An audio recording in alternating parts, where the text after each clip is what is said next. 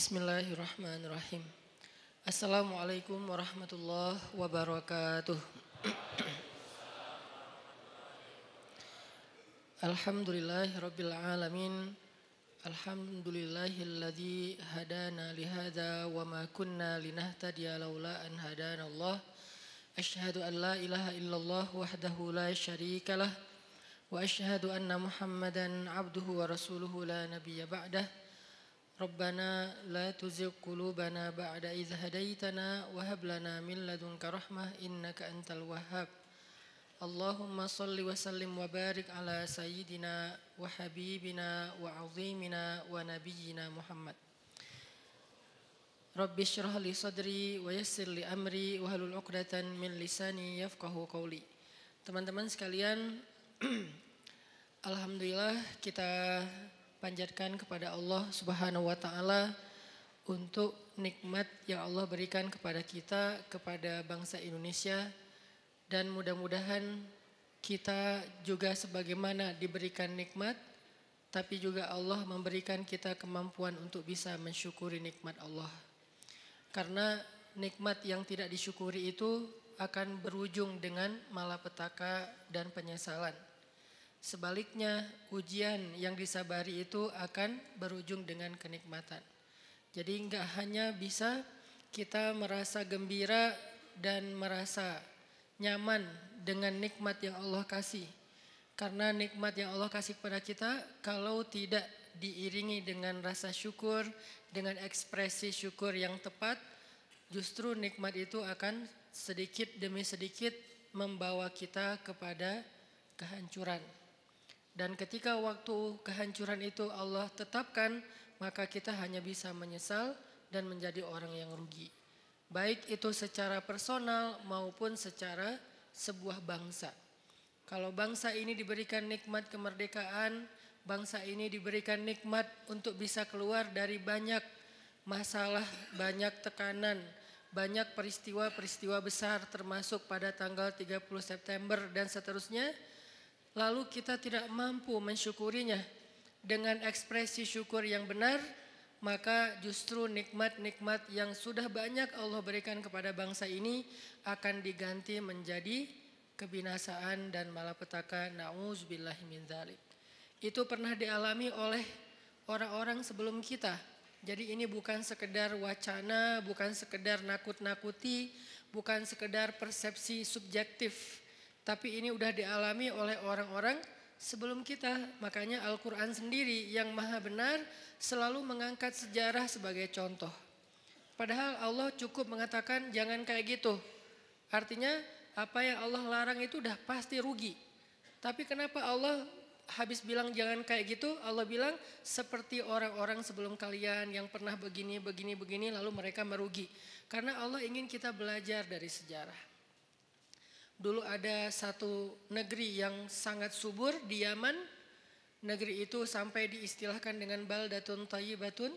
Baldatun yang negeri yang tayyibah yang semua yang tumbuh itu adalah baik. Enggak ada yang enggak baik. Tapi tiba-tiba berubah menjadi sebuah negeri yang berwarna hitam karena Allah hanguskan negeri itu dengan kebakaran yang luar biasa. Tapi e, kalau kita baca sejarah itu bukan kebakaran karena human error. Allahu alam, tapi ini adalah salah satu bentuk kemarahan Allah kepada mereka. Ini artinya kita belajar untuk berekspresi tentang mensyukuri nikmat Allah Subhanahu wa taala baik kita secara pribadi maupun kita secara bangsa supaya Allah Subhanahu wa taala mendawamkan nikmat itu untuk bangsa Indonesia. Teman-teman yang dirahmati Allah, malam ini kita akan lanjutkan pembahasan atau uh, obrolan kita pada pertemuan sebelumnya yang waktu itu saya sempat bahas dengan tema diam. Kebenaran setelah pembahasan dengan tema diam ini ada beberapa pertanyaan yang saya lihat di sosial media terutama di komen postingan-postingan saya yang menurut saya belum tuntas pemahamannya. Sehingga muncullah komen-komen yang ada yang sifatnya bertanya, ada yang sifatnya menyimpulkan.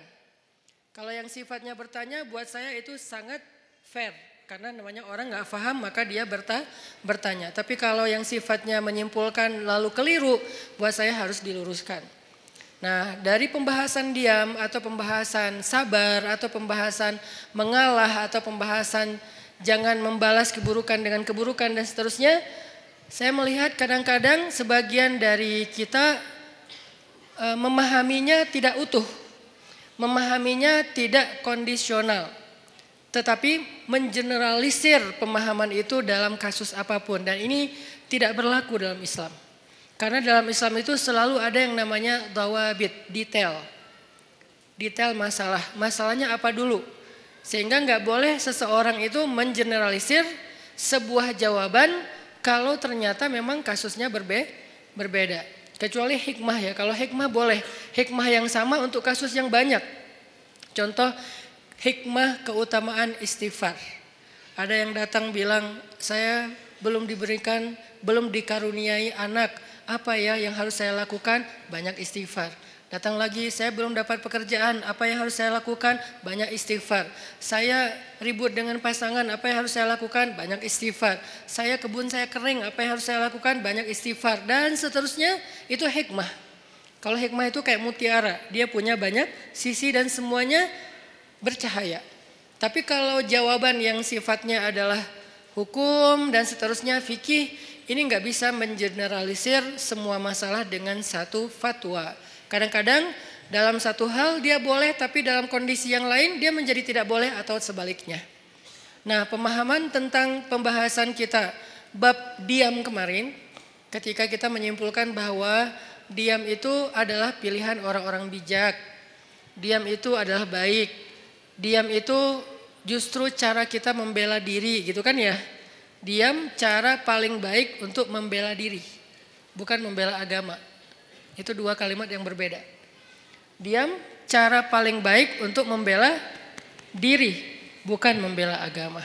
Kalau membela agama atau ada kemungkaran kita diam. Itu kalau bahasa ulama dia adalah syaitan dalam wujud manusia. Nauzubillah min dzalik nggak boleh diam. Cuman kita juga perlu belajar kalau nggak boleh diam terus kita ngapain? Karena ada orang bilang kita nggak boleh diam, tapi dia juga nggak ngerti ngapain setelahnya, nyikapinnya gimana, ngeresponnya gimana, ekspresinya gimana. Nah ini semuanya adalah pembahasan yang tidak satu kali pertemuan. Kita harus membahasnya secara berturut, kemudian kita mencoba memahaminya dari semua kondisi. Kemarin kita membahas masalah bahwa diam itu adalah cara untuk membela diri yang paling baik. Nanti fadilahnya akan ditolong oleh Allah, dinaungi malaikat, didoain malaikat. Itu hanya berlaku kalau yang dicela, difitnah, dibully, dihina, apalagi dicaci, di head speech adalah personal pribadi kita. Berlaku kalau yang dihina itu adalah pribadi kita, Walaupun tetap kemarin saya tegaskan pilihan sikap bukan hanya diam. Kita boleh bersikap dengan merespon. Seperti yang saya cerita ada Rachel dia merespon. Tapi dengan cara agak easy going, santai gitu. Nggak terlalu emosional. Itu juga boleh. Atau kita mengambil sikap menjelaskan. Tabayun bahasa yang sering kita dengar. Itu juga boleh. Atau kita mengambil sikap marah atau ada orang ya, jangan kita lah ya. Kalau dalam kasus ini ada orang mengambil sikap marah, dia tersinggung. Kita harus memaklumi karena dia manusia biasa selama marah dan tersinggungnya tidak berlebihan. Jadi ini banyak pilihan sikap. Tapi di antara semua pilihan sikap itu ternyata pilihan diam menjadi salah satu yang terbaik. Salah satu yang terbaik. Bukan satu-satunya. Sehingga nanti kalau ada ustadz lain atau ada anggapan lain mengatakan ini pilihan yang terbaik ketika kita lagi disakiti secara pribadi, itu juga mungkin salah satunya. Saya nggak mau mengatakan mengklaim satu-satunya yang terbaik itu adalah yang saya katakan, enggak, salah satunya.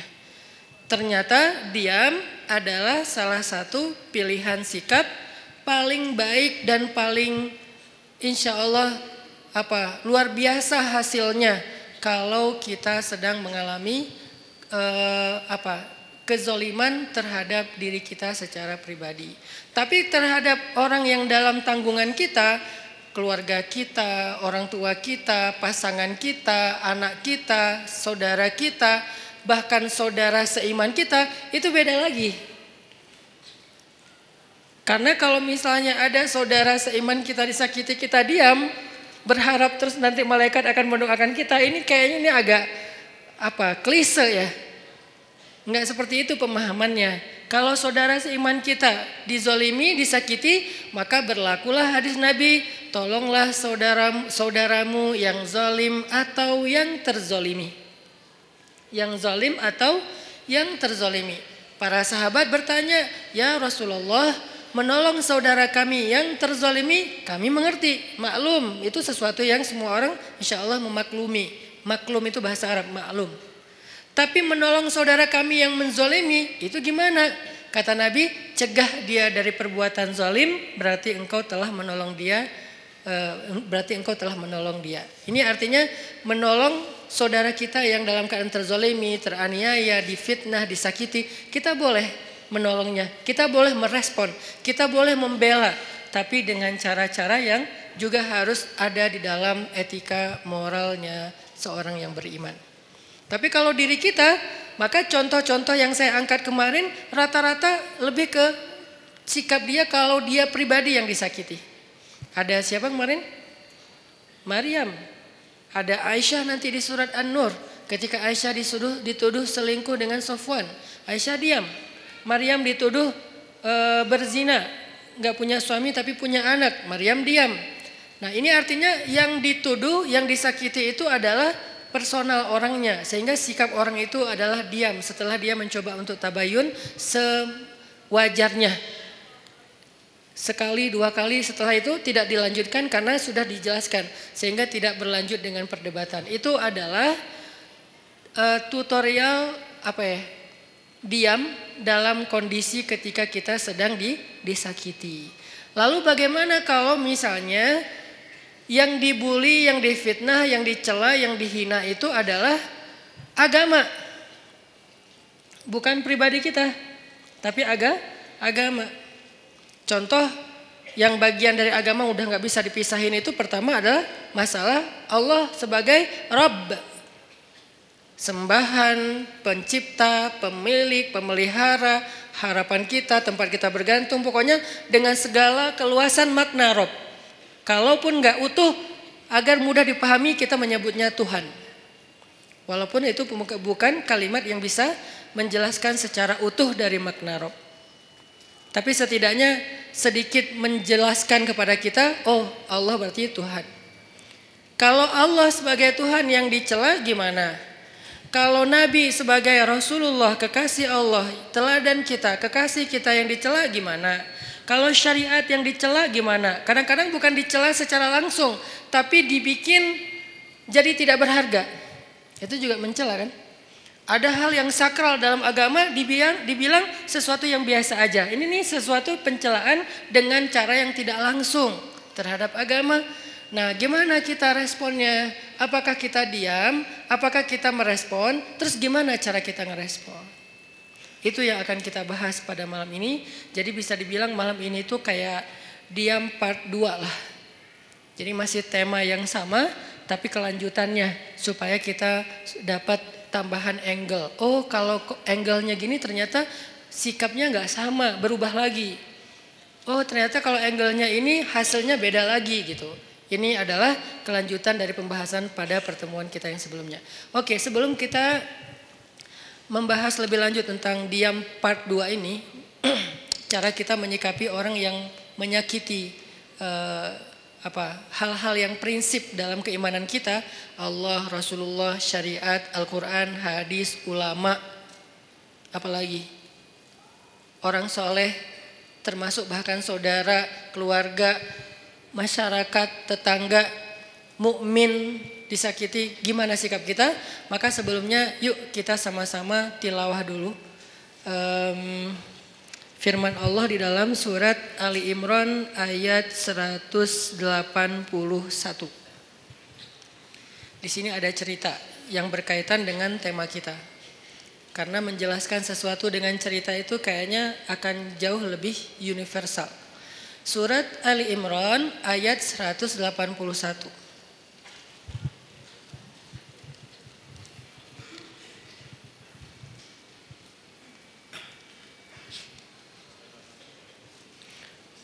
181. أعوذ بالله من الشيطان الرجيم silakan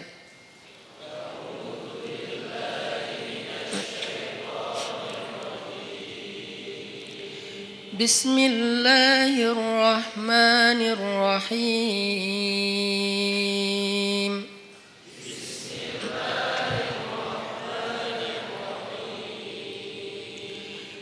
لقد سمع الله قول الذين قالوا إن الله فقير.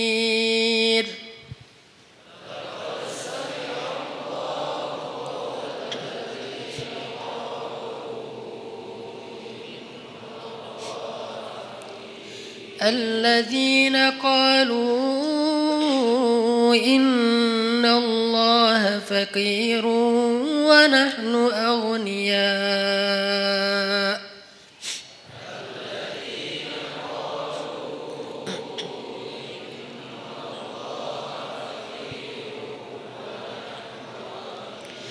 سنكتب ما قالوا وقتلهم الأنبياء بغير حق.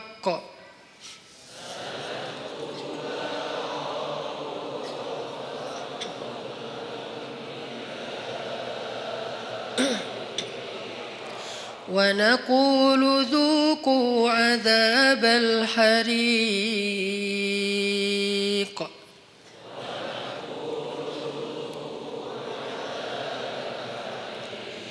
ذلك بما قدمت أيديكم.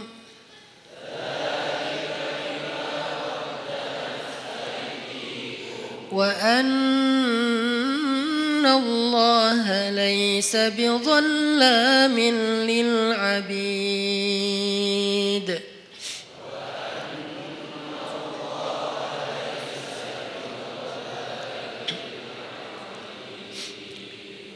Nah, sebelum kita baca terjemah, saya pengen ceritain dulu sedikit adegan yang berkaitan dengan ayat ini. Uh, satu hari Abu Bakar As-Siddiq lagi main ke sebuah kawasan atau ke sebuah uh, pasar tempat orang-orang Yahudi ngumpul. Jadi kayak di Madinah itu kan ada orang Islam sama orang Yahudi kan hidup berdampingan. Cuman seringnya orang Yahudi ini bikin masalah mereka membatalkan perjanjian, mereka mengganggu kaum muslimin, mereka menyebarkan fitnah termasuk salah satunya fitnah Aisyah selingkuh. Akhirnya satu demi satu kabilah Yahudi itu kemudian diusir oleh Nabi karena berkali-kali melanggar perjanjian. Maka jadilah kota Madinah itu hanya eh, tinggal kaum muslimin saja. Tadinya Islam di Madinah itu sangat berdampingan dengan orang Yahudi karena dasarnya Islam itu kan rahmatan alamin ya, nggak mau ngerecokin orang, nggak mau ganggu orang itu itu itu Islam banget tuh. Islam nggak mau ganggu orang, Nabi itu paling nggak enak ngerepotin orang, itu tuh Islam banget. Tapi juga Islam punya prinsip, dia punya hal yang buat dia itu nggak bisa ditawar. Salah satunya adalah kehormatan, apalagi yang berkaitan dengan kehormatan perempuan kemudian masalah ideologi, hal-hal yang akidah, syariah, sehingga muncullah kalimat lakum dinukum waliyadin. Kalian dengan cara agama kalian, kami dengan cara agama kami. Bisa nggak kayak gitu kita hidup? Nggak usah saling mengganggu. Bisa, oke. Okay. Tanda tangan perjanjian, jalan beberapa lama. Eh ternyata dilanggar sama orang Yahudi. Sekali dibiarin, diminta pertanggungjawaban dua kali, kemudian Nabi menuntut tiga kali, udah berkali-kali sampai puncaknya yang paling parah misalnya kayak membunuh, mempermalukan perempuan muslimah, ini udah nggak bisa ditawar, makanya diusir oleh roh Rasulullah SAW. Nah, waktu itu kaum Yahudi masih berdampingan dengan Nabi. Satu hari Abu Bakar datang ke tempat main atau nongkrongnya orang Yahudi lah. Kayak kafenya Yahudi lah mungkin atau restorannya Yahudi gitu kan. Mereka lagi nongkrong. Datang Abu Bakar situ. Tadinya Abu Bakar datang niatnya baik, pengen silaturahim. Pengen bukan silaturahim ya. Pengen temenan lah.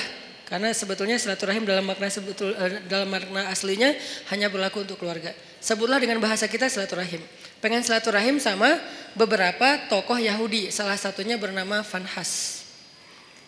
Nah, ketika sampai di tempat Fanhas nongkrong, Abu Bakar datang, terus Abu Bakar duduk dengan Fanhas, Abu Bakar ngobrol gitu sama Fanhas. Fanhas, kamu tahu kan Islam itu benar? Soalnya Fanhas ini siapa? Fanhas ini tokoh agama Yahudi yang memiliki ilmu sejarah yang bagus tentang nabi-nabi sebelumnya, yang dia membaca Alkitab, yang pasti di dalam Alkitab itu disebutkan tentang Nabi Muhammad. Makanya Abu Bakar ngobrol dengan Fanhas, baik-baik sih ngobrolnya. Fanhas, kamu tahu kan Islam itu benar? Kamu tahu kan Muhammad itu utusan Allah sesuai dengan yang kamu baca di dalam literasi kamu? Kata Fanhas, Ya emang kenapa? Terus kenapa kamu nggak ikut aja, nggak beriman, cuma nanya doang gitu, bukan maksa. Apa jawaban Fanhas? Bagaimana saya mau mengikuti sebuah agama yang Tuhannya itu miskin, yang Tuhannya itu fakir, dan dia membutuhkan harta dari kita. Ketika dia berfirman, "May yuqridullaha qardon hasana." Itulah bedanya orang yang kufurnya kufur fikroh intelektual dengan kufur karena dia nggak paham. Kalau orang yang kufur nggak paham, kita toleran banget. Orang-orang yang nggak suka dengan syariah karena dia nggak paham, kita toleran banget. Ya udah nggak apa-apa, nggak nggak nggak maksa. Dia nggak mau menjalankan syariat nggak apa-apa. Tapi kalau dia mempengaruhi orang lain dengan sebuah propaganda, dengan framing negatif, dengan hal-hal yang membentuk opini publik yang salah, nah ini dalam Islam perlu diluruskan.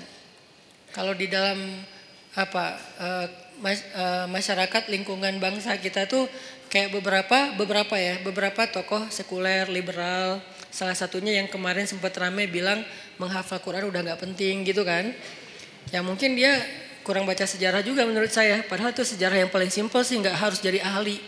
Bahwa di masa Nabi selain udah ada penghafal Quran Nabi juga menyuruh sahabat untuk menulis Al-Quran. Udah ada penghafal Quran banyak. Ada Ibnu Mas'ud ada Ibnu Abbas, ada Ibnu Umar, ada banyak sahabat penghafal Quran yang hidup di masa Nabi. Tapi tetap aja Nabi nyuruh nulis Al-Quran. Atau sebaliknya, udah ada yang nulis, tapi tetap aja Nabi memotivasi mereka menghafal Al-Quran. Jadi ada yang menghafal, ada yang menulis. Cuman belum dijilid kayak gini. Ini namanya mushaf. Kalau belum dijilid namanya nuskhah. Kalau udah dijilid namanya mus mushaf. Sudah satu uh, jilid. Sehingga dari Al-Fatihah sampai Al-Ikhlas, uh, Al, apa sih? Anas udah ada di sini semua gitu. Baik berbentuk fisik ataupun berbentuk uh, apa? platform digital kayak yang di handphone dan seterusnya. Dulu di masa Nabi belum dijilid, masih lembaran-lembaran yang terpisah. Ada yang ditulis di kulit binatang, ada yang ditulis di pelepah pohon, ada yang ditulis di batu. Sehingga sahabat-sahabat itu mendapatkan Al-Quran nggak utuh 30 juz. Lagian kan Al-Quran belum turun 30 juz kan? Baru turun sejuz, lima juz, sepuluh juz kan bertahap tuh sampai akhirnya turun total sebelum Nabi wafat 30 juz. Sehingga sahabat kalau baca Quran ada yang cuman di rumahnya itu dua lembar. Ya udah itu aja terus yang dibaca. Soalnya dia nggak hafal. Ada sahabat yang baca Quran uh, satu juz. Ya udah itu aja yang dihafal, yang dibaca. Baru kemudian dijilid pada masa Abu Bakar As-Siddiq atas inisiatif dari Umar bin Khattab. Kata Umar, ya Abu Bakar, kenapa nggak kita jilid aja Al-Quran supaya nggak berceceran di mana-mana. Kata sahabat yang lain, ya Umar, gimana kita mau melakukan sesuatu yang tidak dilakukan Nabi? Ini pertanyaan sering muncul kan sekarang. Ngapain kita lakukan sesuatu yang nggak dilakukan Nabi? Kata Umar, seandainya Nabi masih hidup, pasti Nabi akan mengatakan ini baik. Kalau bahasa orang yang lebih fanatik lagi sekarang, tapi kan Nabi nggak nggak melakukan. Seandainya itu baik, kenapa Nabi nggak ngelakuin? Berarti apa yang Nabi nggak lakuin berarti nggak baik. Nah ini nih pemikiran nggak terbuka. Umar itu orang yang sangat open minded banget. Sehingga dia banyak nyampain gagasan-gagasan yang justru kayak sesuatu yang baru gitu di zaman itu. Lalu akhirnya setelah disyurokan oleh para sahabat mereka sepakat bahwa ini baik maka dilakukanlah proses penjilidan Al-Quran pertama di masa Abu Bakar. Kemudian diulangi lagi lebih teratur lagi di masa Utsman bin Affan karena di masa Utsman itu ada semacam polemik soal tata cara membaca Al-Qur'an karena banyaknya orang non Arab yang masuk Islam lalu mereka salah dalam membaca ayat-ayat secara huruf, secara baris. Kalau baris saja masih mending, ini hurufnya salah. Kenapa huruf bisa salah Ustadz? Karena dulu Al-Quran itu tulisannya nggak ada titik. Kalau sekarang kita nyebut Arab gundul itu nggak ada baris ya. Kalau dulu tuh lebih gundul lagi. Bukan hanya nggak ada baris tapi nggak ada titik. Jadi shin dengan sin itu sama, sama-sama nggak punya titik. Swat dengan dot itu sama, nggak nggak ada titik. Lo dengan to sama, nggak ada titik. Ba, ta, sa sama, nggak ada titik. Jadi linu sabbita bihi fuadak bisa dibaca linu bayyina bihi fuadak. Jauh kan? Linu sabbita bihi fuadak untuk kami teguhkan hatimu dengannya bisa dibaca linubayyina bihi fuadak untuk kami perjelas maksud di dalam hatimu dengannya. Itu jauh banget perbedaannya. Kenapa? Karena tidak ada ti, titik. Akhirnya banyak orang non Arab yang masuk Islam di masa Utsman salah membaca huruf. Jadi Al-Qur'an itu agak banyak kesalahan dan itu rame yang membaca dengan cara yang salah. Akhirnya Utsman berinisiatif untuk mengumpulkan lagi cara baca yang tadinya 10 huruf menjadi satu huruf. Satu huruf menjadi 10 kiraat dan seterusnya itu pokoknya rumit lah pokoknya. Sejarahnya rumit. Intinya di zaman Nabi itu udah ada uh, smartphone dalam bentuk tulisan di lembaran-lembaran. Atau kenapa tetap dianjurkan menghafal Quran? Ini jawaban paling logis menurut sejarah. Sejarah belum lagi nanti ada jawaban dari sisi spiritual bahwa menghafal Quran itu fadilahnya luar biasa. Kita tuh dapat mahkota di padang mahsyar. Hanya orang yang tidak beriman atau ragu dengan janji Allah dan Rasul yang nggak peduli dengan hal kayak gini. Bahwa nanti dia akan pakai mahkota cahaya di padang mahsyar, dia bisa menyelamatkan 10 keluarganya. Nggak bisa nyelamatin saudara kita, keluarga kita 10 orang dengan membawa smartphone. Di padang mahsyar ya Allah, di smartphone saya nih ada Al-Quran, boleh nggak saya selamatin keluarga saya? Jangankan keluarga, mantan aja nggak bisa. Coba gimana? Jadi emang ada fadilah tertentu, walaupun kita mungkin yang ngomong kayak gini juga belum tentu hafal Al-Quran dengan ayat yang banyak, tapi setidaknya saya tuh selalu respect banget sama yang menghafal Al-Quran dan menganjurkan. Sampai anak saya sekarang tiga-tiganya sekolahnya khusus tahfiz. Karena saya berharap mereka nggak seperti saya. Yang baru serius ngafal Quran pas udah gede. Mereka harus tuntas dulu Al-Quran. Sisanya boleh belajar sains, belajar apa pun lah. Kan dulu ulama-ulama saintis Islam itu hafiz ya rata-rata ya. Jadi kayak ngafal Quran tuh bukan buat mereka bukan e, karena mondok, bukan jurusan agama. Itu emang udah kayak jadi apa e, e, jadi budaya budaya yang soleh di antara masyarakat Islam. Aisyah pondok tahfiz, Maryam pondok tahfiz yang pulangnya sebulan sekali yang saya cerita saya juga kadang-kadang bete gitu, nggak bisa ketemu anak. Tapi harus sabar. Yahya masuk TK, TK tahfiz.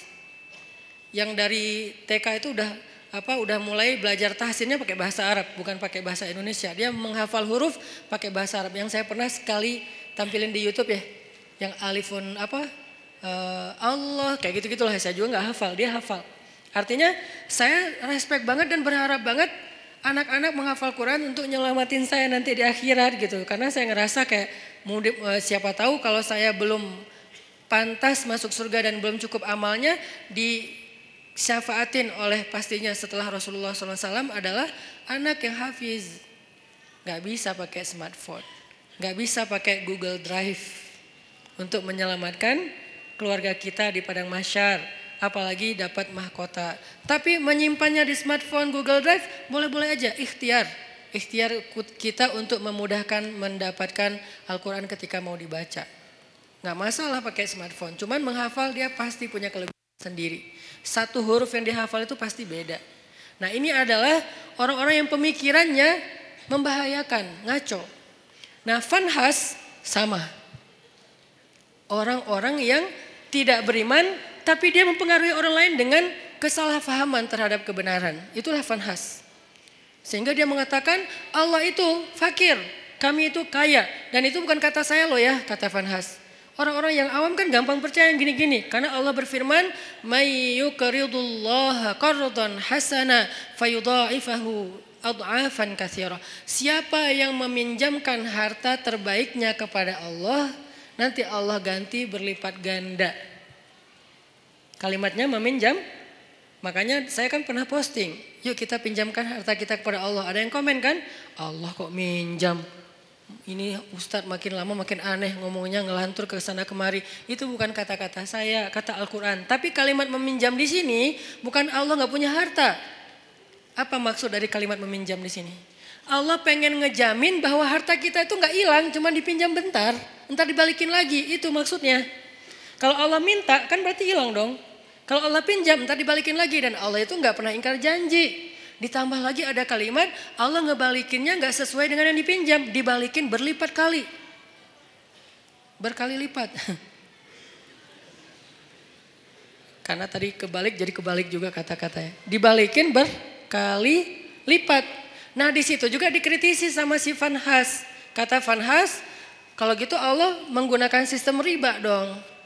Kan kita nggak boleh riba. Allah melarang kita riba tapi dianya sendiri pakai cara ri, riba. Gara-gara dia lagi butuh duit, nggak punya harta, minjam ke kita biar kita mau, akhirnya dia pakai cara riba. Nggak fair dong Allah kalau kayak gitu. Marah Abu Bakar. Langsung ditonjok sama Abu Bakar fanhasnya. Gubrak, gubrak, gubrak.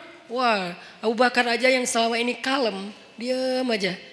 Orangnya sabar kalau dirinya yang kebayang nggak ketika di Mekah Abu Bakar itu dikeroyok orang gara-gara ngebelain Nabi. Sampai saking dahsyatnya mereka uh, mereka mengeroyok Abu Bakar, itu wajah Abu Bakar tuh hancur dan nggak dikenali. Kamu siapa Abu Bakar? Kok jadi gitu? Mukanya tuh hancur. Abu Bakar terima digituin.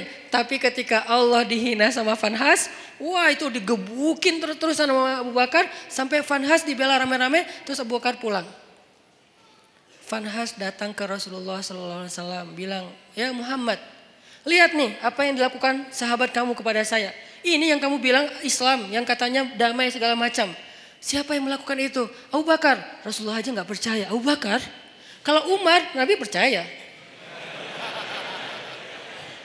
Karena Umar kan orangnya tegas, keras kan. Ghalidun syadid. Itu julukan Umar. Keras dan tegas. Umar. Sampai ada yang datang ke rumah Umar nanya, tentang satu masalah. Kata Umar, kenapa kamu tanya ke saya? Kan ada Rasulullah di tengah-tengah kita. Jadi nggak boleh nanya fatwa hukum tentang agama kepada seseorang ketika ada Nabi di situ tuh nggak boleh. Salah fatal. Sama kayak kita ada ulama nanyanya yang bukan ulama nggak boleh nanya ke ulama aja. Makanya ketika kita nanya e, tentang agama bukan ke ulama, padahal di bangsa Indonesia ini banyak ulama, kita tuh udah salah. Jadi nanya aja udah salah, pasti jawabannya lebih salah. Walaupun benar tetap salah. SOP-nya nggak kayak gitu. Nah ada orang datang ke Umar nanya tentang agama. Kata Umar, kenapa kamu nggak nanya ke Rasul? Masa nanyanya ke saya? Kata dia, udah saya udah datang ke Rasul. Terus apa jawaban Rasul? Jawaban Rasul saya nggak berkesan. Maksudnya kayak bukan itu yang saya harapin. Dia kayak maksa gitu, pengen jawaban sesuai harapan dia. Kan ada orang kayak gitu kan. Nanya pengen nemu jawaban sesuai harapan. Kalau nggak nemu, nanya lagi ke ustadz yang lain. Sampai nemu yang mengatakan, oh ya udah ini halal. Baru dia bilang, tuh kan kata saya juga. Sembilan ustadz bilang haram, satu ustadz bilang halal, dia ambil yang satu. Nah ini masih mending lah sesama ustadz. Ini mah Rasul. Rasul udah kasih jawaban, tapi saya nggak cocok gitu. Makanya saya tanya kepada kamu, menurut saya kamu bijak. Dipuji-puji Umar. Apa yang dilakukan Umar? Kata Umar, ya udah tunggu sebentar ya. Dia masuk keluar-keluar bawa pedang. Udah dihunuskan pedangnya. Bukan bawa pedang dalam sarungnya, dihunuskan pedangnya. Ini nih jawaban saya nih, langsung kabur tuh orang. Itu Umar. Karena Umar tersinggung, dianggap sebagai orang bijak sementara Rasul aja ditolak. Itu penghinaan buat Rasul dan penghinaan buat Umar sendiri. Makanya Umar langsung ngeluarin pedang, orangnya kabur. Tapi ini yang melakukan Abu Bakar, bukan Umar. Orang yang gak pernah dikenal, pernah mukulin orang. Satu-satunya yang pernah dipukul Abu Bakar itu cuma berhala. Ketika dia masih kecil, diajak ayahnya untuk ngelilingin tawafin berhala. Ayahnya yang tawaf, Abu Bakar duduk nungguin. Pas ayahnya udah pergi, berhala itu dilemparin sama Abu Bakar. Lo ngapain sih orang-orang tawaf ke lo, padahal gak bisa ngapa-ngapain. Itu Abu Bakar, salah satu sahabat, walaupun sedikit sekali jumlahnya. Sahabat yang gak pernah syirik bahkan di masa sebelum Islam, Abu Bakar. Salah satunya. Abu Bakar, Khadijah, Ali. Ini orang-orang yang dari sebelum Islam pun mereka nggak pernah syirik, nggak pernah nyembah berhala. Tapi yang lain pernah lalu bertaubat dan masuk Islam, kemudian menjadi lebih baik. Abu Bakar yang melakukan. Rasulullah, Abu Bakar dipanggil Abu Bakar. Lalu Nabi nanya baik-baik karena ini Abu Bakar nih. Orang yang wibawa, orang yang baik hati, orang yang lembut.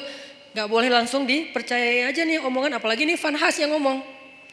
Rasulullah nanya, ya Abu Bakar ini perbuatan kamu? Ya ya Rasulullah. Nabi kaget. Jadi itu bukan hoax. Benar nih Abu Bakar nonjokin orang, gebukin orang. Ya ya Rasulullah. Ya Abu Bakar, kenapa kamu pukul dia? Apa jawaban Abu Bakar? Ya Rasulullah, inna aduwallah qala qawlan aziman anna Allah faqirun wa annahum minallahi anillahi agniya. Ya Rasulullah, sesungguhnya musuh Allah ini mengatakan satu kalimat yang sangat fatal, yang sangat buruk tentang Allah. Dia bilang Allah itu fakir dan mereka itu kaya dan tidak butuh kepada Allah. Maka ghadibtu lillah ya Rasulullah. Saya marah karena Allah ya Rasulullah. Rasulullah nanya ke si Fanhas. Fanhas, benar kamu bilang Allah fakir? Enggak. Namanya juga orang Bani Israel. Enggak semua Yahudi itu kayak gitu. Karena ada Yahudi yang lurus dulu. Enggak tahu sekarang. Tapi umat Yahudi kan Nabi Musa Yahudi yang membawa agama Yahudi. Kemudian nanti ada keluarga Nabi Musa yang Yahudi termasuk sampai Zakaria. Imran Yahudi kan. Jadi bukan agamanya. Bani Israel lah yang paling bawel itu. Ternyata dia bohong. Dia bilang enggak. Wah Abu Bakar udah mukulin saya sekarang dia memfitnah saya Muhammad. Beginikah didikanmu terhadap sahabatmu? Rasulullah bingung mana yang benar nih. Abu Bakar mukul Fanhas. Tapi Fanhas bilang, saya nggak mengatakan hal yang kayak gitu. Saya disakitin sama Abu Bakar. Abu Bakar itu emang benci sama saya sejak dulu. Akhirnya ketika Nabi tidak bisa menilai siapa yang benar, siapa yang salah, turunlah ayat ini. Allah mendengar pembicaraan orang yang mengatakan Allah fakir dan kami kaya. Dengan segala macam kemarahan Allah juga. Allah juga marah tuh. Di sini Allah kayak bilang, aku juga marah, bukan Abu Bakar doang, kata Allah. Jadi Abu Bakar kayak Dibela gitu sama Allah, Abu Bakar, bareng kita, marah sama dia. Gitu. Kan keren ya Abu Bakar ya di situ ya. Sampai Allah mengatakan uh, apa tadi ayatnya teh?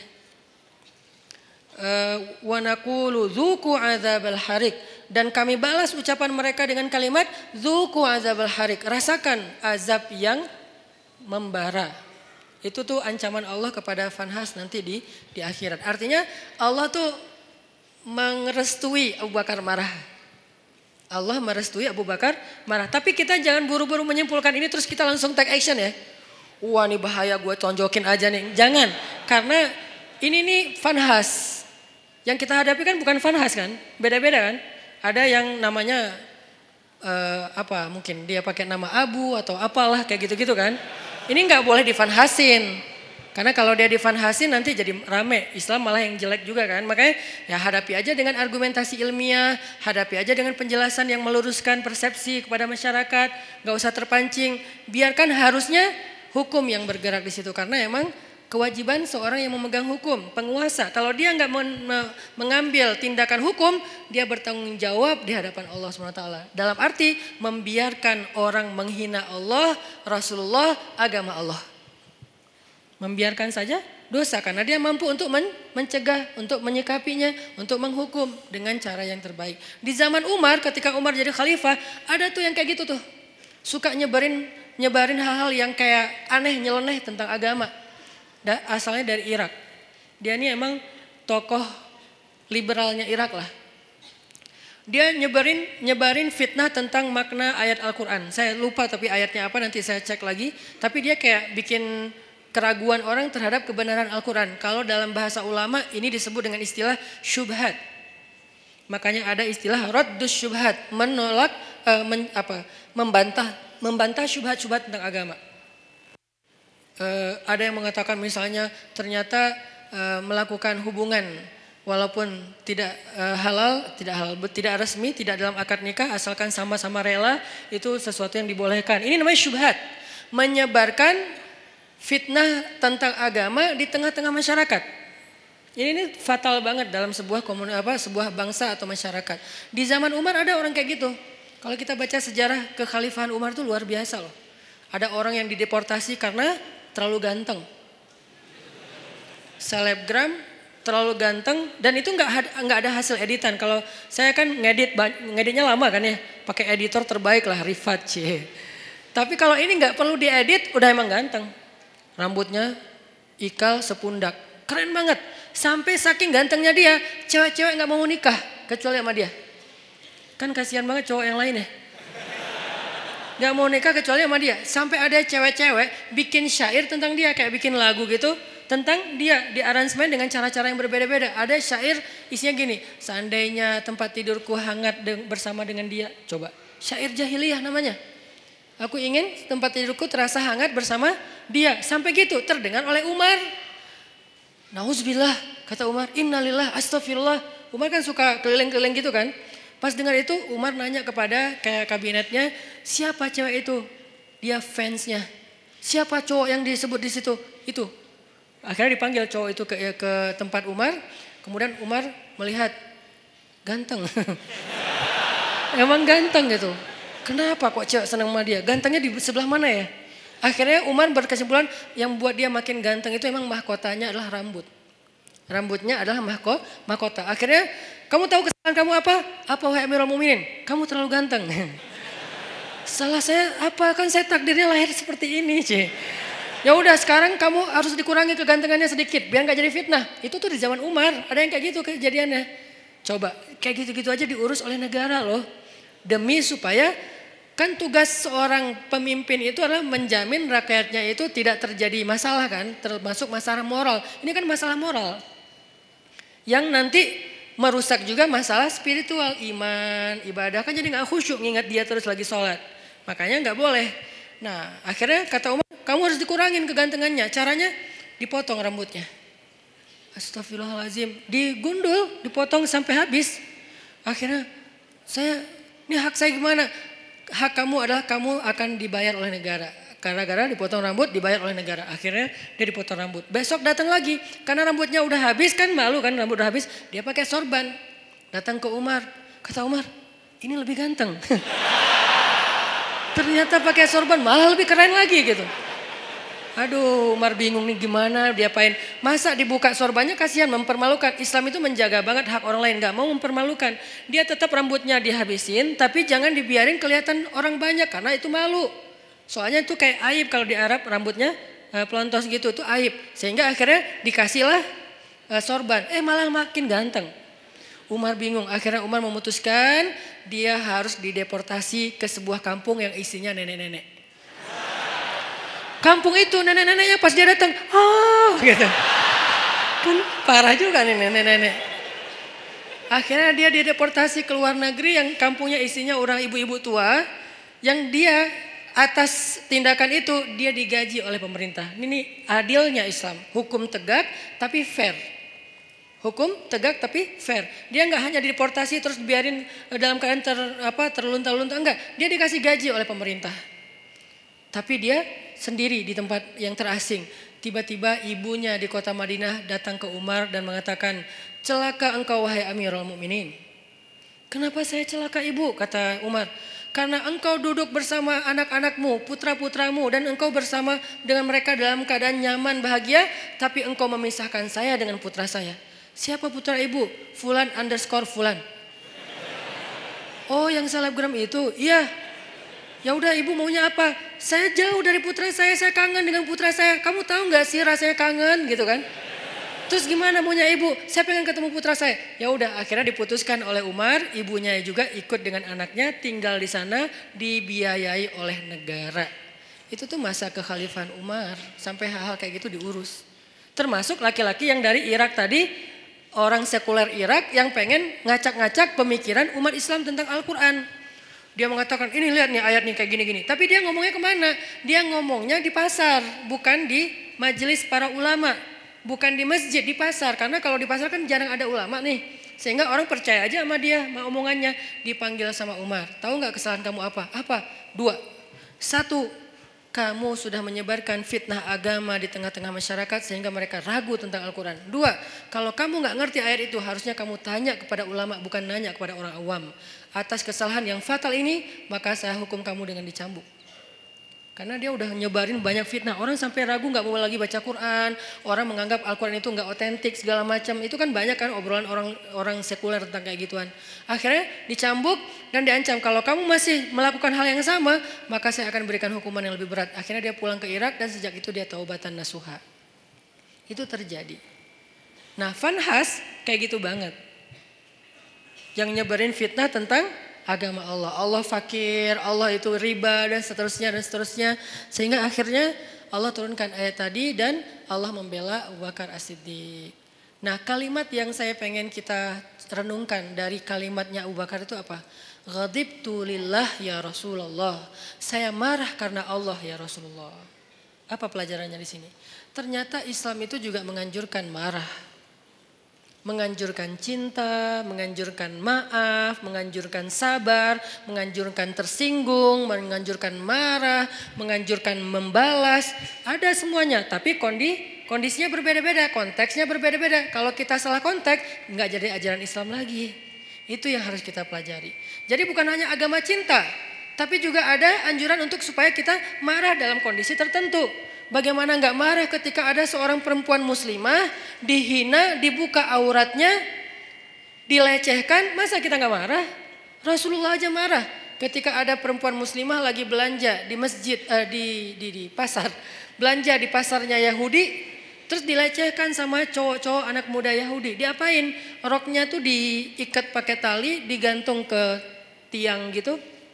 Pas dia jalan, Kan kesingkap karena ketarik tali kan, sehingga auratnya kelihatan. Dia malu nangis.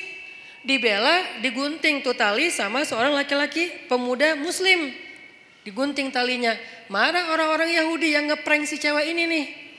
Mereka bilang, lo nggak usah ikut-ikutan, ini bukan urusan lo. Ini saudari saya muslimah, saya harus membela sesama orang yang beriman. Lagian kalian zalim, ini kan kejahatan moral. Kalian nggak punya akhlak kepada perempuan, nggak meng, meng, apa nggak menghargai perempuan terjadi adu mulut lama-lama karena dia sendiri dikeroyok meninggal.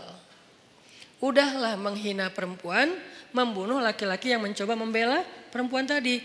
Nabi langsung marah. Langsung dikumpulkan bala tentara yang kuat-kuat oleh Nabi menuju kepada kabilah itu, dikepung tuh kabilahnya. Setelah dikepung, Nabi memberi mereka kesempatan dua pilihan. Satu, pergi. Dua, perang. Ini namanya marah visabilillah. Jadi ada jomblo visabilillah, ada mutusin visabilillah, ada balikan visabilillah, semuanya ada visabilillahnya. Apa maksud saya visabilillah? Ada jalan yang dibolehkan oleh Allah, ada kondisi yang dibolehkan oleh Allah. Jomblo visabilillah itu kayak gimana? Jomblo yang sabar, yang tetap istiqomah, yang gak berputus asa dengan berbuat dosa, itu tuh visabilillah banget. Jadi itu bukan bahasa-bahasa nyeleneh, Justru itu sebuah ungkapan sederhana yang di dalamnya tuh terkandung banyak hikmah yang saya harapin kayak gitu. Jadi bukan wah bukan jihad visabilillah. Jihad visabilillah ada juga jihad visabilillah tagut. Orang yang berjihad bukan karena Allah. Begitu juga dalam urusan yang lain. Ghadibtu lillah ya Rasulullah. Saya marah karena Allah ya Rasulullah. Berarti apa? Di antara cabang-cabang iman adalah emosi perasaan cinta, perasaan malu, perasaan uh, takut, perasaan marah, itu semuanya bagian dari iman. Kalau ada orang mengatakan iman itu hanya cinta, sampai ada kalimat, ya Allah kalau saya beribadah karena saya penginkan surga, tutup surga itu dari saya. Kalau saya beribadah karena saya takut neraka, masukkan saya ke neraka. Saya beribadah hanya karena cinta kepadamu. Ini mem, apa? Membentur-benturkan dua tiga hal yang sebetulnya tiga-tiganya baik. Satu, roja, mengharapkan surga. Itu baik, bagian dari iman. Dua, khauf, takut neraka. Itu juga bagian dari iman. Tiga, mahabbah, cinta kepada Allah. Itu juga bagian dari iman. Tiga-tiganya emosional, perasaan. Ternyata iman itu juga menyangkut urusan perasaan. Sehingga pertanyaannya, sudah berimankah perasaan kita? Jangan-jangan yang baru beriman lisan kita. Asyhadu an la ilaha illallah, asyhadu anna Muhammad Rasulullah. Lisan kita beriman. Apakah hati kita beriman? Yaitu yakin. Apakah perasaan kita beriman? Yaitu takut kepada neraka, mengharapkan surga, mengharapkan ampunan Allah, cinta sama Allah, kangen sama Allah, cinta sama Rasulullah. Itu kan imannya perasaan. Sudah berimankah pikiran kita? Artinya pikiran kita itu yadkurunallaha qiyaman wa qu'udan wa ala junubihim. Ingat Allah terus. Dalam keadaan berdiri, duduk, berbaring itu kayak simbol dari totalitas kehidupan dia. Ingat Allah terus. Itu berarti pikirannya sudah beriman. Sudah berimankah tangan kita yang tercegah dari menyakiti orang lain? Sudah berimankah kaki kita yang tidak mau melangkah ke tempat-tempat dosa? Sudah berimankah sekujur tubuh kita dengan segala bentuk amal solehnya? Termasuk perasa, perasaan.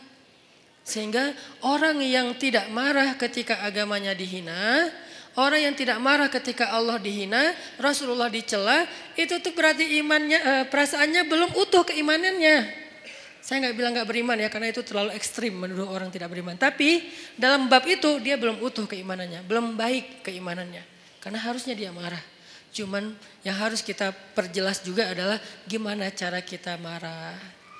Gimana cara kita mengekspresikan marah. Marah harus, tapi mengekspresikannya ada banyak cara dan itu sangat kondisional.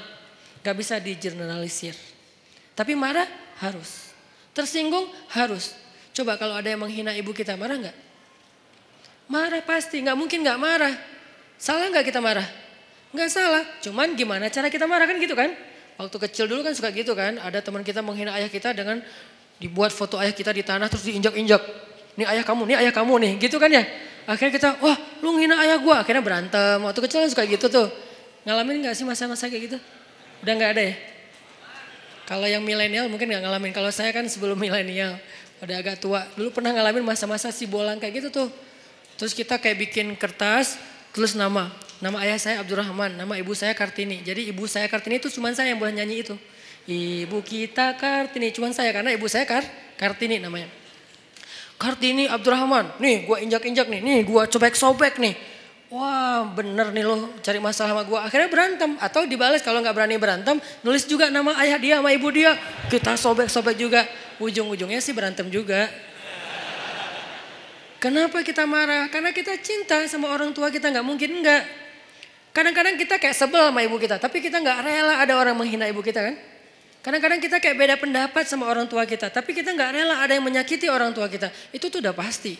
Umumnya kayak gitu. Hanya anak durhaka yang nggak kayak gitu.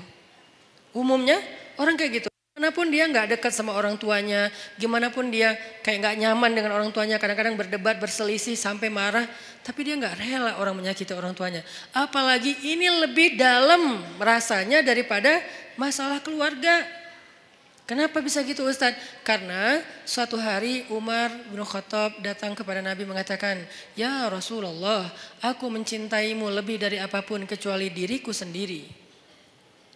Cinta itu perasaan, bagian dari iman. Kata Nabi, belum sempurna wahai Umar. Artinya belum cukup wahai Umar. Belum cukup iman kalau hanya baru mencintai Rasul lebih dari apa pun juga selain diri sendiri. Belum cukup wahai Umar. Artinya imannya belum utuh.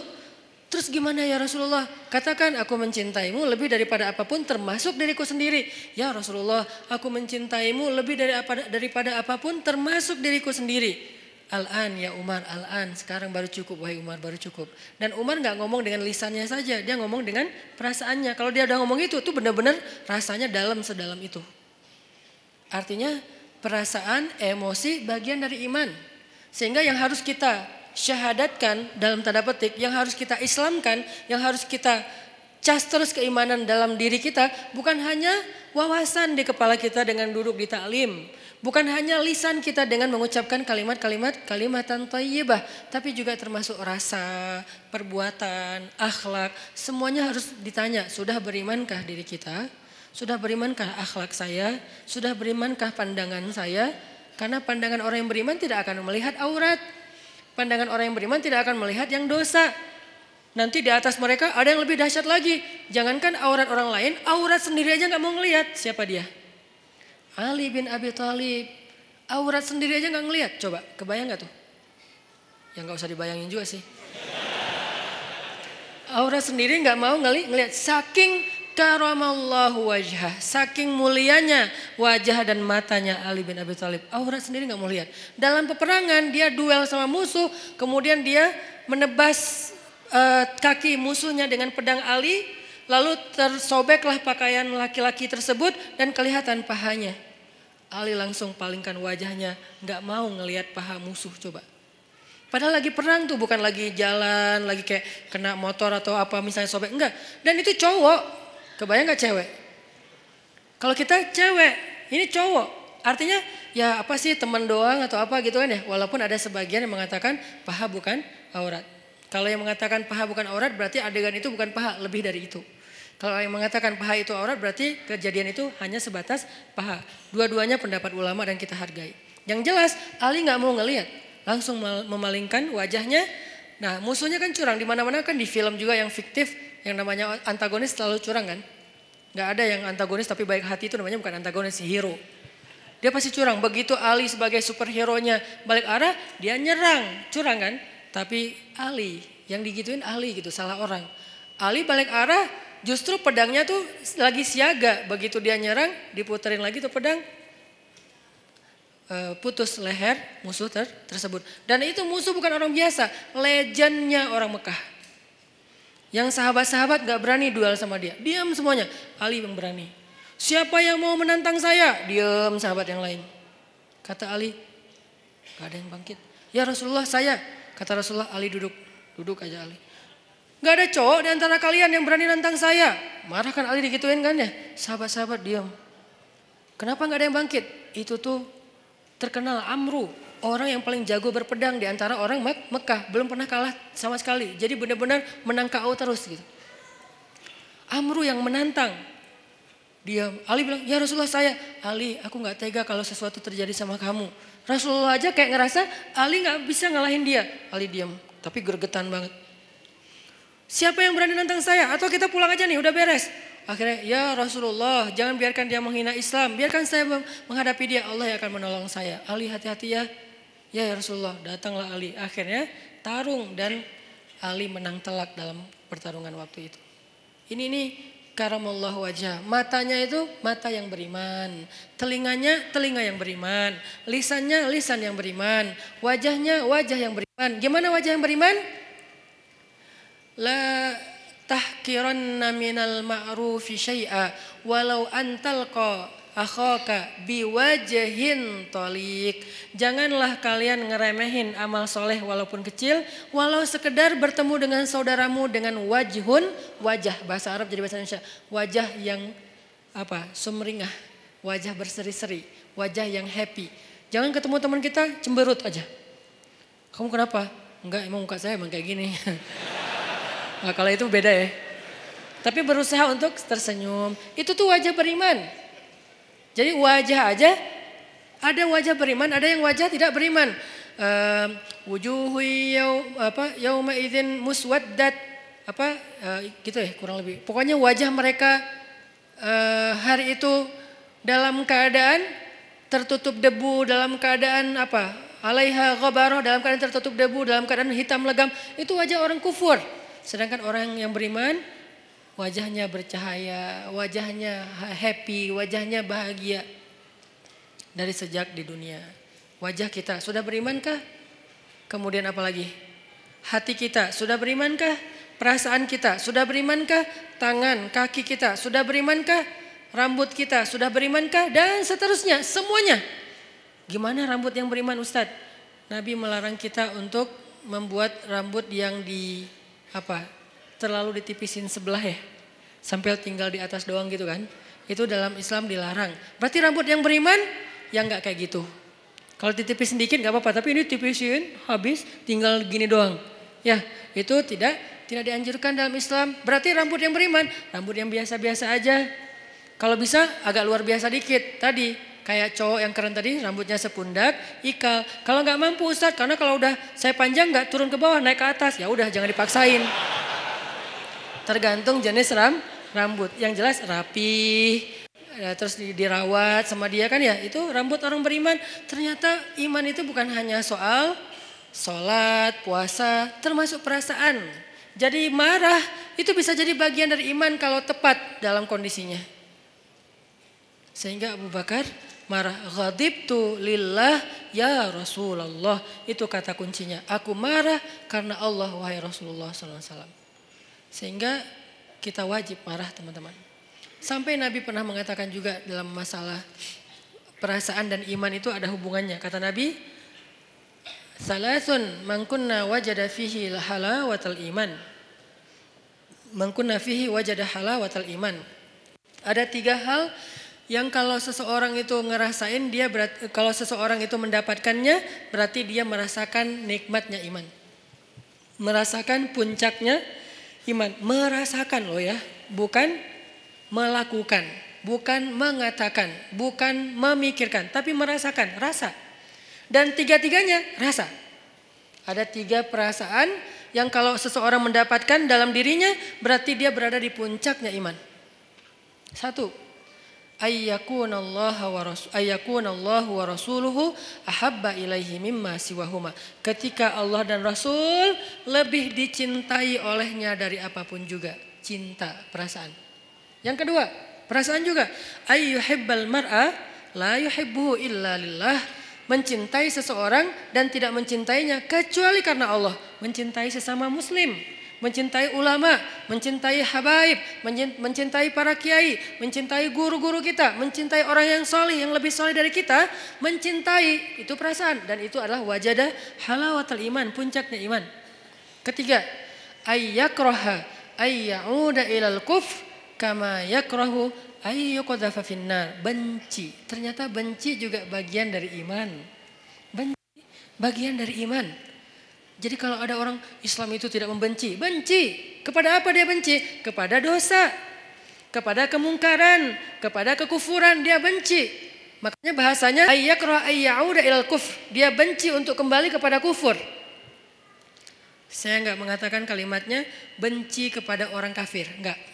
Benci kepada kembali kepada kekufuran. Artinya perbuatannya, dia benci dengan perbuatan dosa, bermaksiat, dia benci. Berarti kalau kita udah bisa membenci dosa-dosa kita di masa lalu, insya Allah kita sudah merasakan puncaknya iman, benci. Jadi kalau dikatakan Islam itu nggak ada kebencian, ada kebencian dalam banget. Kebenciannya bagian dari 70 cabang iman. Tapi bencinya siapa? Eh, apa? Yang dibenci adalah dosa. Makanya ada ayat Allahumma habib ada doa Allahumma habib ilainal iman wa zayyinhu fi qulubina wa karrih ilainal kufra wal fusuqa wal isyan waj'alna minar rasyidin. Itu doa. Diambil dari ayat Ayatnya walakinnallaha habbaba ilaikumul iman wa zayyanahu fi qulubikum wa karraha ilaikumul kufra ja'alakum minar rasyidin. Allah menjadikan kalian kalian apa mereka gitu sebagai orang yang mencintai keimanan dan menjadikan rasa cinta itu indah dalam hati mereka.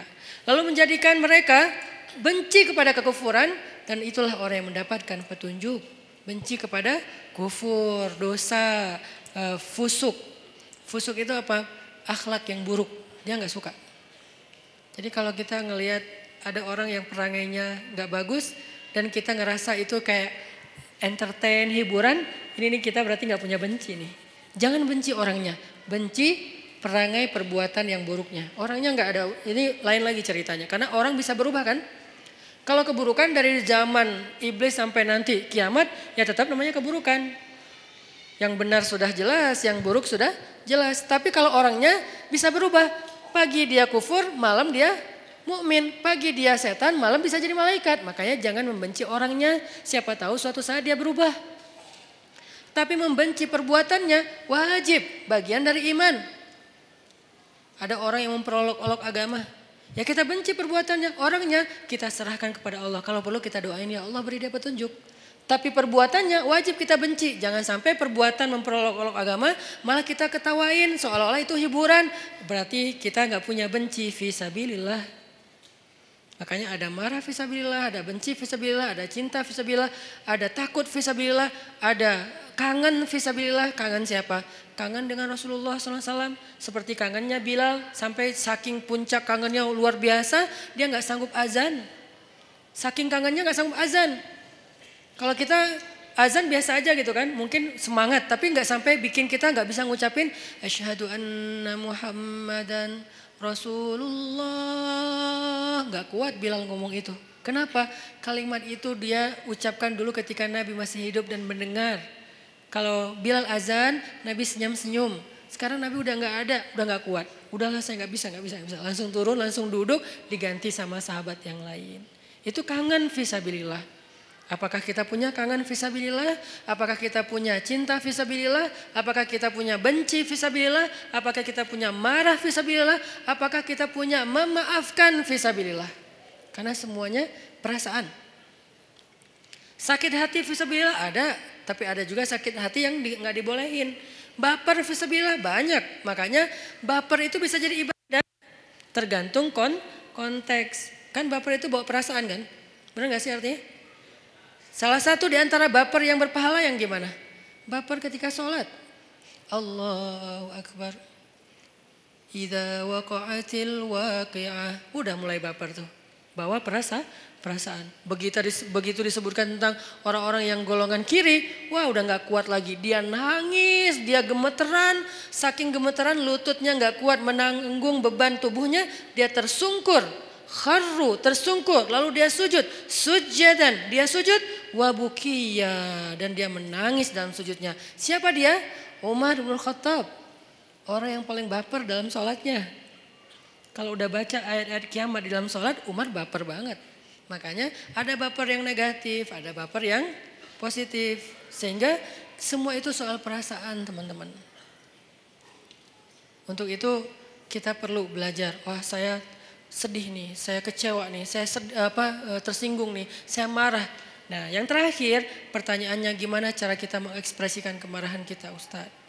Kalau yang dihina itu Allah, Rasulullah, Islam, bahkan orang tua kita, keluarga kita, apa yang harus saya lakukan? Jangan membalas keburukan dengan keburukan. Itu prinsipnya. Tadi dibacakan di sholat isya kita, idfa billati ahsan. Balaslah dengan cara yang lebih baik walaupun kita marah. Lalu bagaimana dengan cerita Abu Bakar As-Siddiq? Tapi di situ bukan hanya ada satu tokoh, ada Fanhas. Nah, apakah kita tahu persis yang kita hadapi itu Fanhas? Jangan-jangan kita menjudge Fanhas banget ini, padahal dia bukan Fanhas. Dia bisa jadi adalah orang Badui yang maaf mengencingi Masjid Nabawi. Kan itu juga perbuatan yang menghina Islam kan? Dia datang ke Masjid Nabawi, dia buang air kecil di situ. Lalu Umar udah siap-siap tuh, saya penggal nih kepalanya nih, saya penggal nih. Kata Rasulullah, ya Umar, mahlan, mahlan, tunggu Umar. Ya Rasulullah dia udah menghina masjid, dia menghina agama kita dan segala macam. Dia tuh masuk ke masjid buang air kecil loh. Lebih dahsyat. Nabi kemudian mengatakan tunggu, jangan ganggu dia. Maksudnya kalau sahabat langsung nyuruh dia pergi kan terganggu soalnya dia lagi menyelesaikan hajatnya kan. Kepotong kan terganggu kan sakit. Akhirnya beresin dulu, tunggu, tunggu, tunggu. Udah beres, yuk kita cari air. Ambil air, bersihin. Udah disiram sama sahabat, dipanggil dia sama Rasulullah. Kamu dari mana? Dari kampung ini, oh pantesan. Dia tuh orang oh, pedalaman yang tidak tahu peradaban. Di tempat dia, semua tempat itu toilet. Karena buat mereka tuh kan biasa aja, maaf ya. Di beberapa tempat kita ngeliat kadang-kadang orang buang air sembarangan kan. Karena dia rata-rata orang yang berpendidikan rendah, orang yang mungkin tidak belajar, orang yang belum modern, belum berperadaban. Buat dia biasa aja kayak gitu, malah kadang-kadang gak malu. Nah laki-laki ini kayak gitu kondisinya. Orang jahil, orang badui, orang pedalaman, gak pernah belajar. Dia gak tahu kalau ini tempat suci, dia buang air, air aja di situ. Ditanya sama Nabi dari mana? Dari tempat ini, ini. Oh kamu tahu gak ini tempat apa? Gak tahu ini itu rumah ibadah kami, di sini kami menyembah Allah, kami belajar, kami duduk di sini, kami menjaga kesuciannya. Tadi kamu sudah mengotori tempat ini. Oh saya nggak nggak tahu, saya nggak ngerti, maafin saya ya nggak apa-apa. Terus Nabi ngobrol panjang lebar sama dia, sampai saking baiknya Nabi bisa membuat dia terkesan dengan obrolan Nabi, akhirnya dia masuk Islam. La ikroha fiddin, Tidak ada paksaan dalam agama. Tapi yang ada takliful kulub, membujuk hati. Kemarin pas saya jalan ke Korea, saya ngobrol sama Chan, sama sekali saya nggak mau ngomongin Islam di depan dia kalau dia belum bertanya. Tapi alhamdulillah sepanjang saya di sana nggak ngomongin Islam sama sekali. Pas pulang baru semalam dia posting foto-foto kita di sana, dia bilang sekarang saya merasa tertarik untuk belajar Islam setelah bertemu dengan Ustadz Hanan dan keluarga ternyata kok asik banget santai saya nggak dipaksa saya nggak dimarah-marahin pas saya salah membeli apa eh, makanan Korea apa namanya teh? Apa? Bukan samya. Ya cireng lah pokoknya. Cireng Korea gitu ya. Kimbab Nah, pas lagi beli kimbab kan ada porknya kan, dia cuman dia nggak dimasukin ke dalam gulungan kimbab itu, dia kan salah. Tapi saya malah membeli, eh, saya malah bayarin, bukan membeli, saya malah bayarin karena udah terlanjur dibeli, pasti harus dibayar. Akhirnya saya, kalau belum terlanjur dibeli, saya nggak akan beli. Tapi karena udah terlanjur dibeli dan pasti uh, Chan akan bayar, saya bayarin. Tapi saya nggak mau makan, saya ngomong ke dia pelan banget. Chan maaf ya maaf banget nih. Tahu, saya tahu kamu niatnya baik, tapi maaf karena kamu nggak paham tadi itu ada pork di situ. Walaupun nggak dikasih ke sini tetap nggak boleh bagi kami. Maaf ya. Oh ya nggak apa-apa nggak apa-apa. Dia malah respect. Alhamdulillah sekarang pengen belajar Islam. Walaupun hidayah itu di tangan Allah bukan di tangan kita. Kita hanya ikhtiar. Akhirnya orang Baduy ini masuk Islam. Setelah masuk Islam, dia doa, Ya Allah, berilah rahmatmu kepada saya dan kepada Rasulullah, yang lain jangan. Dia sebel sama yang lain. Karena tadi mau dimarahin kan sama yang lain. Kata Nabi, kenapa doanya kayak gitu? Iya Rasulullah saya sebel sama mereka. Kalau doa yang baik-baik supaya malaikat mendoakan juga kamu dengan kebaikan yang sama. Oh gitu ya Rasul. Ya Allah rahmati saya Rasulullah dan yang lain-lain juga. Ah, beres kan ya? Ini nih siapa? Ini nih bukan fanhas. Ini orang yang belum mengerti tentang kebenaran. Kalau Fanhas ngerti banget. Malah Alkitab, dia ngerti Alkitab, Taurat, Injil, Al-Quran bahkan. Makanya dia tahu ayatnya. Bukan orang biasa, beda sikapnya. Kalau kepada orang kayak gitu, kita memberitahu. Ada orang yang bertanya atau komentar karena dia nggak ngerti, kita jelasin, kita luruskan kalau bahasa saya di komen. Bukan saya marahin, saya luruskan. Kadang-kadang ada teman-teman yang niatnya baik, pengen melah saya tapi malah marah-marah. Saya juga berharap jangan. Ini Ustaz Hanan, malu nggak lo? Jangan ngomong kayak gitu. Ini mempermalukan oh orang. Tidak saya juga cuma ngomong kalau ini tentang saya, saya diam. Kalau tentang Rasulullah, saya luruskan. Kayak gitu bahasanya saya pilih diksi yang tidak menjudge. Sehingga nanti sikap kita mudah-mudahan mewakili wajah Islam walaupun nggak sempurna soalnya kita manusia biasa ya Islam sempurna banget tapi kita nggak sempurna setidaknya kita udah berusaha untuk menampilkan wajah Islam terbaik yang kita mampu orang baru tertarik Nah, idfa billatihi ahsan. Balaslah dengan cara yang lebih ba yang lebih baik. Ada di surat apa itu? Coba kita buka surat Fussilat surat ke-41 ayat 34. Idfa billatihi ahsan. Kalau kita bisa membalas keburukan orang dengan cara yang lebih baik. Maksud cara yang lebih baik itu gimana Ustadz? Bisa jadi orangnya kita pahamkan. Itu kan cara lebih baik kan? Dia menghina Islam, kita nggak menghina dia. Kita nggak menghina agamanya, kita pahamkan. Oh ini maksudnya. Kamu kalau dia nggak bisa juga kita coba kebaikannya dengan cara lain. Kadang-kadang ada kebaikannya nggak bukan dengan pemahaman dengan narasi. Kita kasih dia hadiah kalau ada yang kenal dengan dia. Minimal uh, kita senyumin dulu, minimal kita nasehatin dengan diam-diam lewat DM atau apa pun lah. Pokoknya jangan sampai kita mencela, mendebat, ngebully rame-rame dengan nge-replay apa komennya dia kasihan. Kadang-kadang dia nggak ada niat mencela, cuman karena nggak paham, akhirnya di replay banyak ratusan replay, semuanya menjat dia. Saya kasihan kadang-kadang kayak gitu. Padahal niat saya, niat saya tadi pengen melurus, meluruskan, tapi di bawah tuh wah macam-macam. Walaupun niatnya baik tetap caranya belum tepat. Sehingga balaslah dengan billatihi ahsan. Hasilnya apa kalau kita bisa konsisten kayak gitu? Hasilnya faida bainaka wa baina faida alladhi bainaka wa bainahu adawah ka'annahu waliyun hamim. Bisa jadi kalian yang tadinya bermusuh-musuhan dengan cara idfa billatihi ahsan membalas dengan yang baik dia akan menjadi wali yun hamim, pelindung yang sangat setia. Menjadi kawan baik, menjadi sahabat karib, menjadi pelindung yang setia, yang loyal. Itu hasil cara kita marah. Boleh marah tetap, tapi ekspresikan marah itu dengan cara-cara yang justru melahirkan kebaikan. Satu, cara yang kedua, kalau misalnya kita nggak mampu, ini kan yang paling ideal nih. Saya nggak mau memberikan solusi ideal doang, sementara saya juga nggak selalu bisa kayak gitu. Dan saya manusia biasa. Nanti kalau sesekali teman-teman melihat saya di sosial media, kadang-kadang kepancing, itu karena Hanan Ataki itu manusia, bukan malaikat. Yang saya omongin di sini nggak semuanya mampu saya amalkan. Makanya saya kasih beberapa alternatif. Yang paling tinggi, idfa billatihi ahsan. Itu hak tukotih, sebenar-benar takwa. Kalau nggak mampu hak tukotih gimana? Ya Rasulullah kata sahabat. Kalau nggak mampu hakka tuqati sebenar-benar takwa Allah berfirman di surat At-Taghabun fattakullaha mastata'tum. Bertakwalah kepada Allah semampu kalian. Allah aja kayak gitu coba. Pertama disuruh apa? Sebenar-benar takwa dalam kasus ini sebenar-benar takwa adalah balaslah keburukan dengan kebaikan itu sebenar-benar takwa yang paling ideal udah tapi kan kadang kita mampu kadang enggak kan Kadang-kadang kita memang benar-benar mampu dan kita kayak takjub gitu. Kok saya bisa ya? Membalas keburukan dengan kebaikan. Di komen negatif, di head speech kita balas makasih. Kadang bisa. Kadang orang ngomong baik-baik kita malah marah-marah. Namanya juga manusia, manusia. Naik turun imannya. Kalau iman lagi naik jadi malaikat. Kalau lagi turun jadi setan. Kan gitulah kita ya. Sehingga Allah tahu banget lah kita tuh manusia biasa. Sehingga setelah Allah bilang, Ittaqullaha haqqa tuqatih, bertakwalah dengan sebenar-benar takwa. Salah satu kasusnya adalah balaslah dengan yang lebih baik. Allah katakan, Fattakullaha mastata'tum. Kalau nggak bisa, maka bertakwalah kepada Allah semampu kalian. Di akhir surat At-Taghabun. Jadi dua ayat ini saling mengutuhkan. Nah dalam kasus semampu kita, gimana? Coba teman-teman buka Al-An'am.